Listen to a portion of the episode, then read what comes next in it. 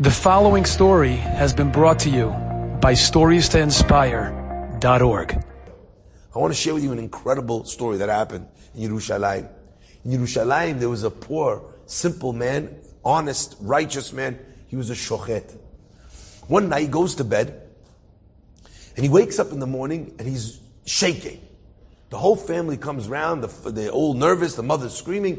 What's the matter? The man looks like he's about to faint. He, te- he tells his family, he said, I had the craziest dream. In my dream, he says, I passed away. I went to Shamayim, and they're weighing up all my deeds. And he says, and I did okay. But then all of a sudden, they walked in and they said, there's one problem.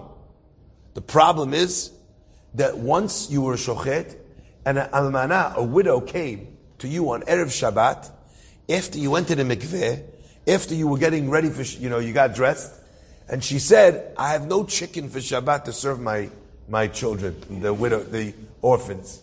Please, could you could you do the shechita for me for the chickens?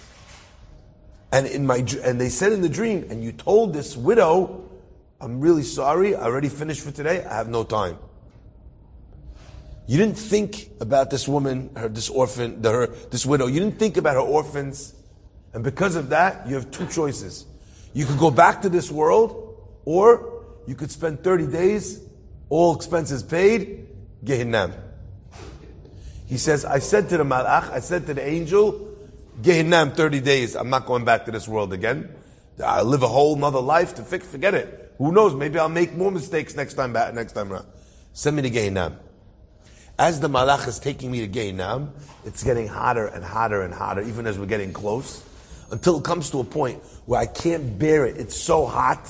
The, the heat of Gehinnom in my dream is so hot. I started begging the angel, please, I want to go back to Bedin. Take me back. I want to choose the other one. I want to go back.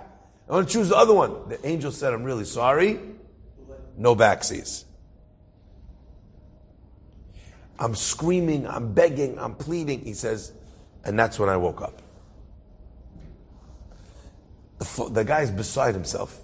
He's going over his life bit by bit. He can't remember ever having such a story. He feels like, you know, I would remember something like that. He thinks, who do I know? Who are the widows in the area? Who are the orphans? He's trying to think that way. On and on and on. Finally, he's so bent out of shape. He tells him to go to the rabbi. He goes to the rabbi. He tells the rabbi his dream. The rabbi says, listen, you went through your life with a fine tooth comb. He goes, uh, you wrote notes on every Friday. You went back and you look, you can't find any, it must be a dream that, you know, in every dream says the Gemara, there's elements of, uh, of subconscious brain just tossing up nonsense. Divrei. Simple things, not relevant things. They try to comfort him, but the guy's going nuts. He goes to speak to every chacham, every tzaddik. No one could give him an answer. Until finally, I guess he's convinced, all right, must be, must be, you know, must be a simple dream. It's not relevant. He calms down. A year goes by, two years, three years, four years. 20 years go by from the story. One Erev Shabbat, he's on his way to the mikveh. He's getting dressed late. A woman comes up to him. She says, "Excuse me, is there any way? I know it's late. Would you mind? Could you slaughter this chicken for me? I don't have any chicken this week. But I didn't go on time." He said, "I'm really sorry. I already, I already, you know, I already finished for today. It's very late. I'm really sorry. Next week, if you come a little bit early, I'm happy to help you."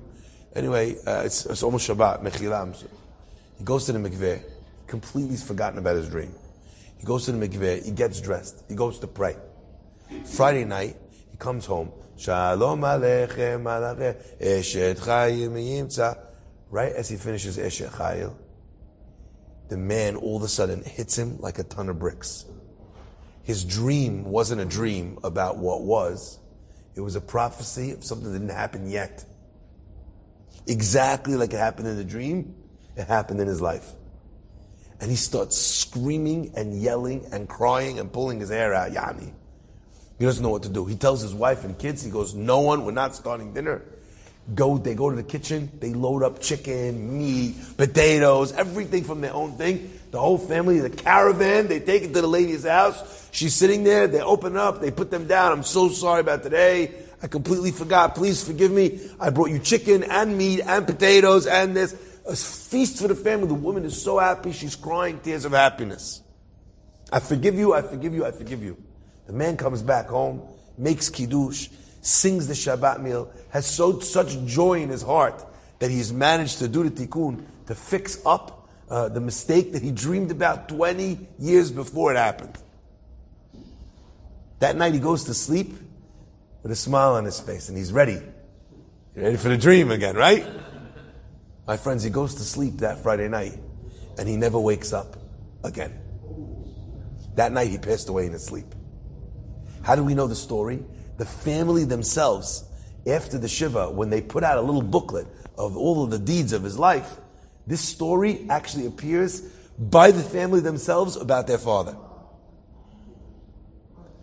Now I think to myself, when I heard this story, you know, this guy had something that most people don't have. He had a foreshadowing. He was already told from beforehand what the story of his life would become. And now, what's known about this man? This story was very famous in Yerushalayim. Imagine when you're in a difficult situation, when you're trying to choose to do the right thing.